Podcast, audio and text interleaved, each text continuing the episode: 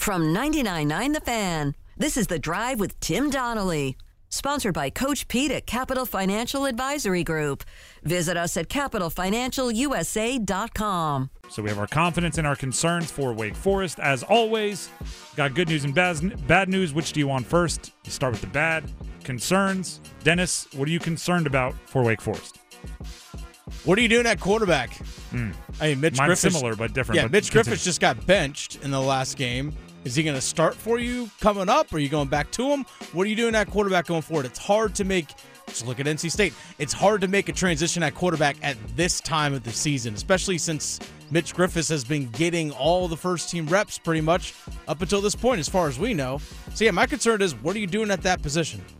My concern is the quarterback's ability to protect the ball Fair. because, you know, it would be Mitch Griffis' ability to protect the ball. It would be Michael Kern's ability to protect the ball, but I don't know which one it is. So I'm just saying the quarterback's ability to protect the ball. I, I'm going to assume it's Kern, but, uh, you know, Mitch, part of the thing he struggled with all year, uh, turnovers. Um, and that's something that you know, as somebody, he's been in the program for a while. I know he had a lot of eligibility left, but eligibility is almost a myth right now in uh, the NCAA. No one knows how much you have or how little you should have. Uh, as a veteran, he should have been able to protect the ball a little bit better. Um, Michael Kern comes in, loses two fumbles, and, I, and it's uh oh. Right, because how do you decide if one's doing it and the other's doing it? Uh, so, so I think just the quarterbacks uh, meaning both of them, their their lack of ability to protect the ball, it's going to make it difficult for your offense to have success. It's going to put your defense in a hole, uh, and it's you know Dave Clawson and kind of his his consistency is is completely upended by by turnovers. So I think it's the quarterback's ability to protect the ball. Uh, I'll jump into my confidence because I just referenced part of it. Uh, Dave Clawson. Yeah. See, here's here's where he's passed up opportunities to probably level up like tax brackets, meaning move to other programs that were interested in his services. He's on the short list every time a big job opens up because of what he's able to do as far as squeezing every last bit of success out of a program like Wake Forest and punching above his weight class as a team in, in, in many respects and developing quarterbacks.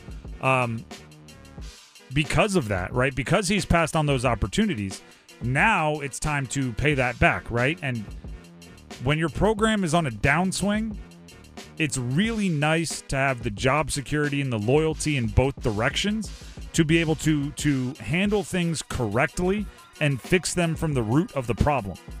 Right? It's it's you don't feel like you have to go to the get rich quick schemes to fix everything. Don't throw band-aids on everything. You want to fix it once, right? Find out what the problem's been, fix it once, and even if it takes a little bit of time to take root and take hold, it's it's good to have that security. So I like Dave Clawson. I know he cares about that program.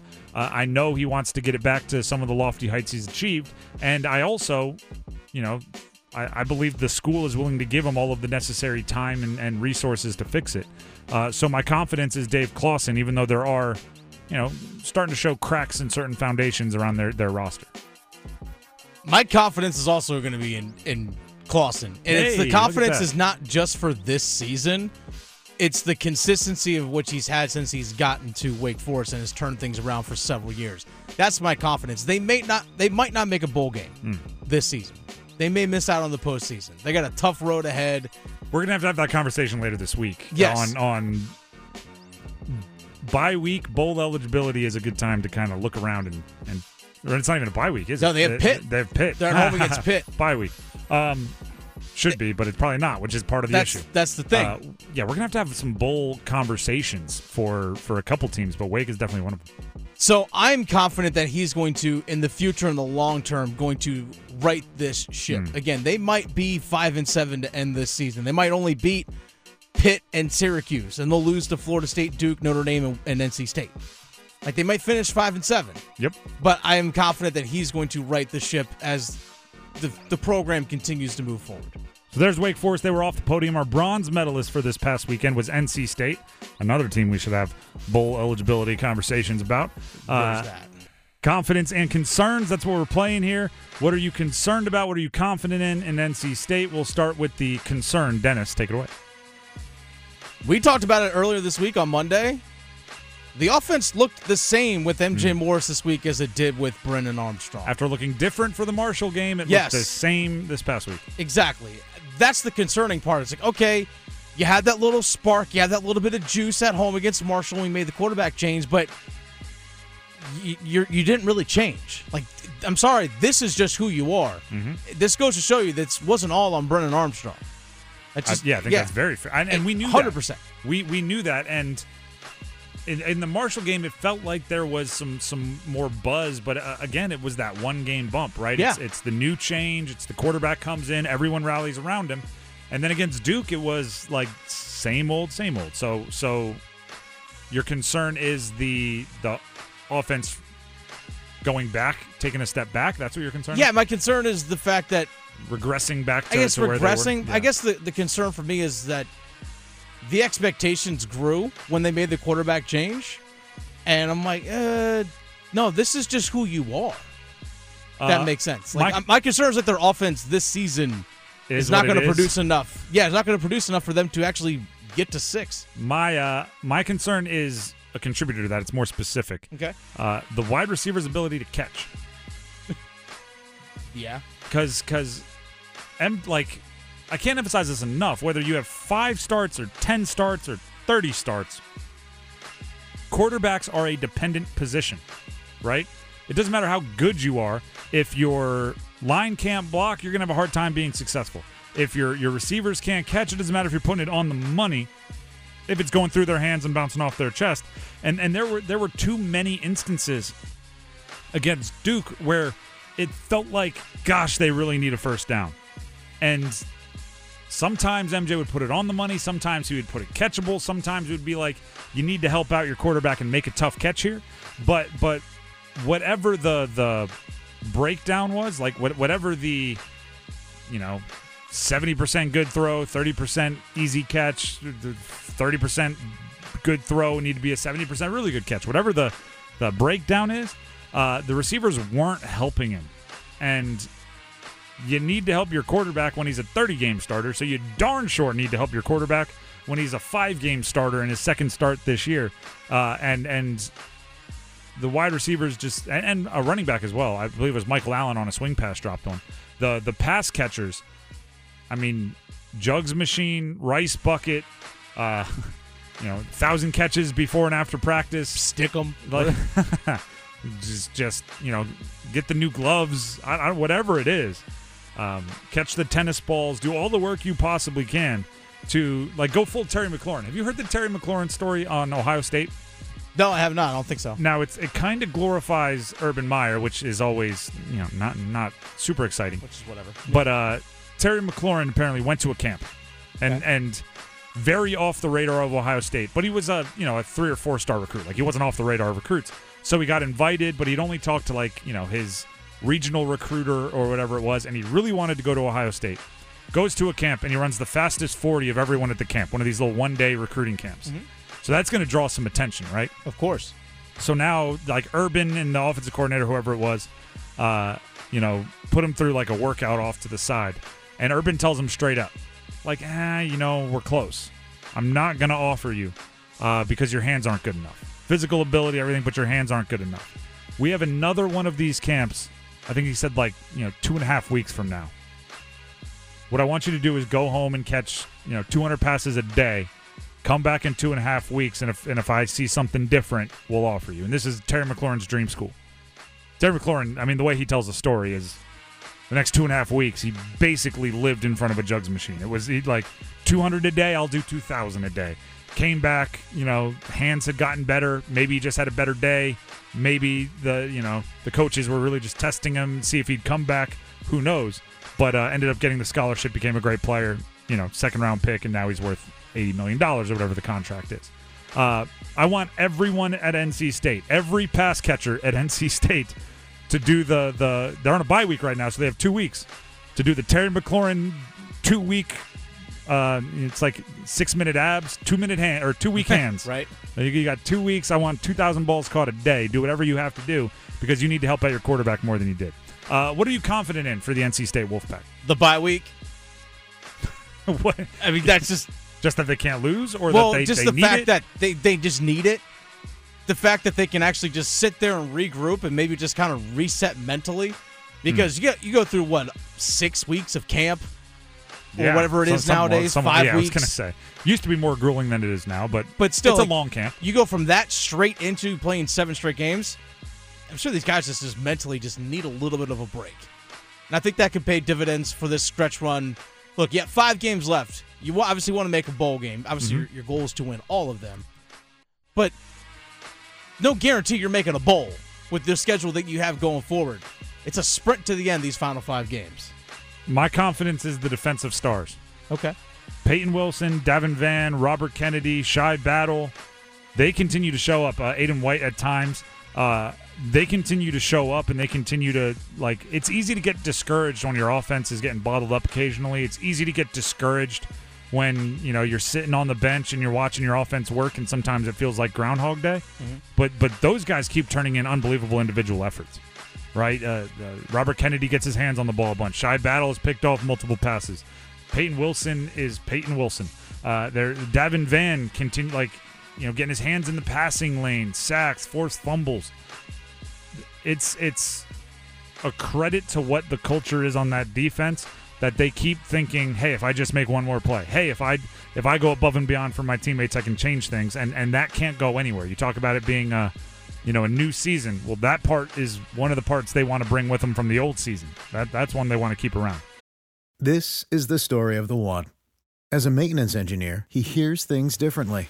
To the untrained ear, everything on his shop floor might sound fine, but he can hear gears grinding or a belt slipping.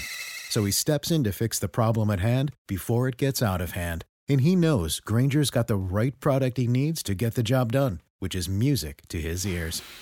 Call, clickgrainger.com, or just stop by. Grainger, for the ones who get it done. Uh, NC State was the bronze medalist. Duke was the silver medalist. Duke, confidence and concerns. Uh, I'll get it started here. Go for it. Trying to mix up the order. My concern, because you always go bad news first, confidence and concerns. Confidence and concerns. Concern for Duke, passing game. Even with Riley Leonard, the passing game has been underwhelming, right? That's not to say it's been bad. It's just I'm not sure if if they face a team that bottles up their run game, particularly the quarterback run when Riley Leonard's in there. If the pass game is ready to go score 28 to win, right? Like if if the passing game again, even with Riley Leonard, and again, definitely with Henry Belin, he completed four passes in the win against NC State, Yeah. which he didn't have to do anymore, so they weren't asking him to do anymore. But there's there's a definite concern if they get down 14 right and and this has all been kind of glossed over because they're winning and they haven't been down 14 but you know that would you know you look at think of the biggest criticism of of a rushing quarterback in the last however many years uh, lamar jackson's ravens offense right they are unbelievable at finishing games when they have a lead but for years if they got down 10 if they got down 14 it was like well game over Right? They, they don't have the, the, the firepower to get back in this one because they, they run the ball so much and they control the ball and they shrink the game. If if Duke again, they're I mean they got a massive game this weekend. If if Keon Coleman goes full Superman on their first two drives and it's 14 nothing, Duke's passing game is going to have to get them back in. Yeah. Uh, and and I'm concerned about that. Not to say it's not there. It's just we haven't seen it yet. Uh, and even more so with Riley Leonard, if he plays, maybe being a little less mobile with the ankle, going to lean on the passing game even more. So I'm just a little concerned about what they have through the air. My concern was Riley Leonard's ankle. it's as simple as that. Fair. Because, okay, there's still, we heard from Mike Elko earlier this week. He said still day to day, but the fact that he is practicing, he's out throwing, that's a good sign. I think my gut just tells me that he's going to play this weekend against Florida State. It's going to take a lot for him to not go out there and play. But like you said, the passing game hasn't been strong, but you're taking away probably his biggest asset, which is his ability to run hmm. and to improvise. I mean, gosh, go back to the game against Clemson, that long touchdown run that he had. Guy was wrapped up in the backfield, but was able to fight through a tackle and just made a play on his own. wasn't a designed run, but that was ended up being the game changing play. It's his legs. If you take away his biggest asset, it couples with your concern. I don't know if the passing game is going to be up to snuff if Riley Leonard, if his ankle doesn't allow him to be mobile. And the the the, the way that it's been hidden in part is uh, their defense is so darn good. Yeah. Right? I say like, oh, it'd be a big problem if they get down 14. So far, the defense has basically said 14. we're, we're not going to be down 14. No. We're going to give up three. How are we going to be down four? Or is the offense going to score negative 11 because we're going to give up three? Uh, so, so the defense does allow them to mask some of the concerns we have. Uh, confidence. Mine has to do with the defense. Okay. My confidence is Mike Elko, the defensive game planner, Okay.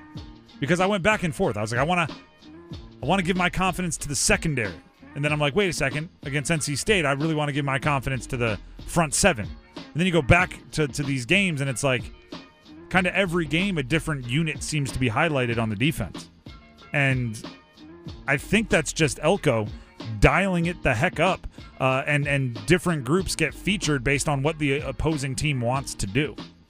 Right? If if if you're dialed up to kind of bottle up everything, then it's like, all right, if the if the opposing team chooses to pass a bunch, and your secondary is going to look great. If your opposing team chooses to run the ball a bunch, your front seven is going to look great. If you're uh, getting home on pass rush a lot, your edge rushers are going to look great. But it really what it comes down to is there there's really no holes in the boat, right? There's no leaks. The entire defense is just schemed up well. So uh, so I think Mike Elko, the defensive mind, the guru. We never give guru to defense. We only give guru to offensive minds. I want to give guru defensively to Mike Yeah. Elko. So it was a quarterback guru, offensive guru. I want to go defensive guru, Mike Mike Elko. My concern. We're, we're in the I'm sorry, my confidence. My apologies. My confidence when it comes to Duke, their ability physically to wear teams out. Hmm. This is the one thing that I think is both I- sides. this. Yeah, exactly. Both sides of the ball. This is I think is something that actually gets understated about Duke. Their physicality, like. No, no one ever thought of Duke football as like a quote unquote blue collar team that's going to beat you up, right? Like no they one's ever thought the of it. raw athletes, right? The biggest, the fastest, the strongest. Yeah. Duke football. Exactly. But the, the, the thing about this team is like they physically just beat Yep. you up. We saw them one up up up close against Notre Dame, up against the, the defensive front like guys uh, that Clemson has. Mm-hmm. We saw them uh, against NC State. They physically just, especially up front, just they wear you down. Carter, McBride on on on defense. There's uh, um, Like Jacob Monk on Franklin, offensive not line. McBride. I did it again. Yeah. Uh, Franklin.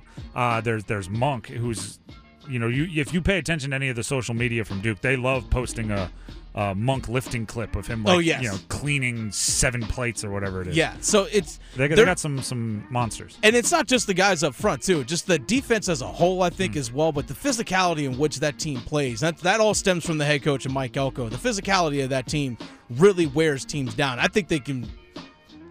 Honestly, we saw it against again against Notre Dame.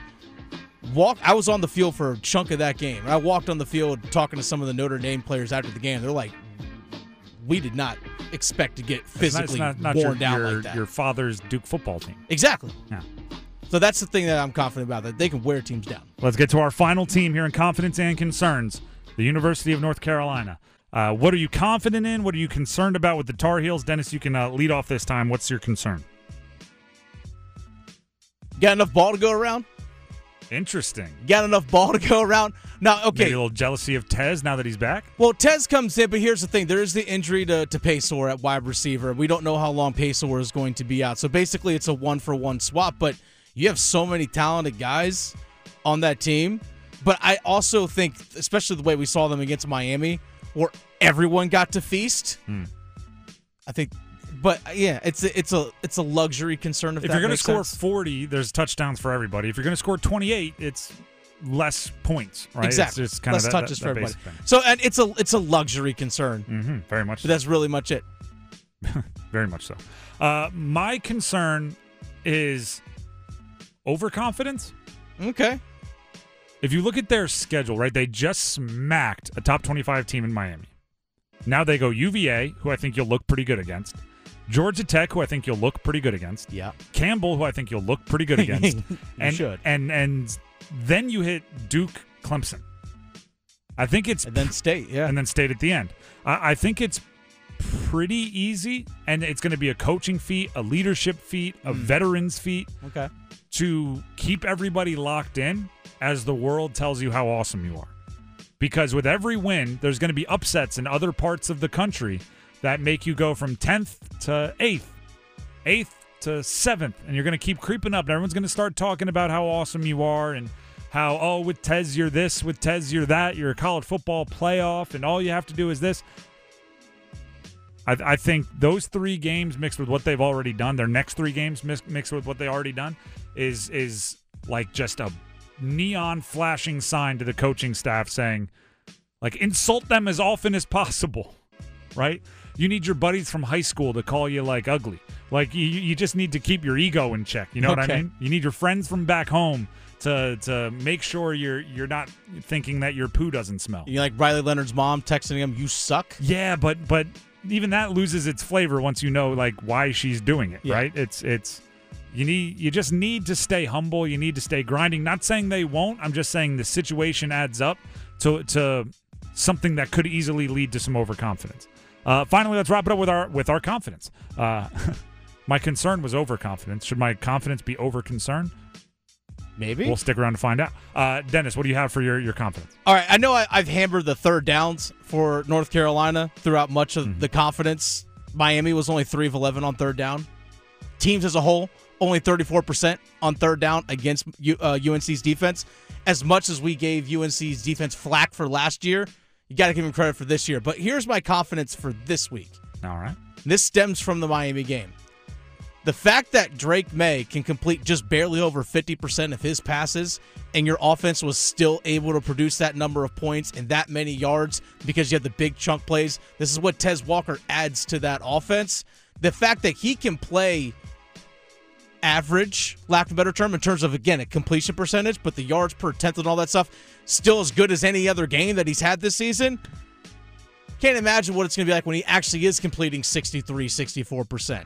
Goodness. or seventy three percent, like he was doing at times earlier this year. Uh, my mine is is the passing game. Also, Drake Maye, Mm-hmm. and and he might not be the only first round pick on the team. Here's Todd McShay again with Ryan Rosillo talking about Tez Walker's draft prospects. I think he's going to potentially be a first round pick. Tez Walker from North Carolina, with his size, his length, six foot three, six foot four, somewhere in that range, around 210, 212 pounds. Six catches in his first game back, didn't even start. This past week, he comes in and he, he was absolutely dominant. I mean, they they put on a clinic against a, a good Miami defense, and, and Tez was a huge. What he had three touchdown catches in that game. He was just dynamic, Yeah. both after the catch and as a vertical receiver. And then I'll throw this on there. You had four games at the beginning of the year where the others were in bigger roles, so they're more equipped. And I know Paysour's out, but maybe not for the season. Now they're they're uh, optimistic about his return. But the Nate McCollum, the J.J. Jones, some some of these the tight ends, some of these other guys were forced into bigger roles, so now they're more comfortable and better equipped to handle their roles. So I, I just really like the way that passing game. I don't think they like how they got here, but now that they're here, it's like, well, maybe it was a, a little bit of a blessing in disguise for for our team how things broke down. So I'm confident in their passing game. That's confidence and concerns. Again, if you have a confidence or concern for your teams, feel free to send it to me on Twitter at Donnelly Sports, D O N N E L L Y S P O R T S. We'll go back and forth on uh, X.com, not just, I, I, I don't know what to call that thing.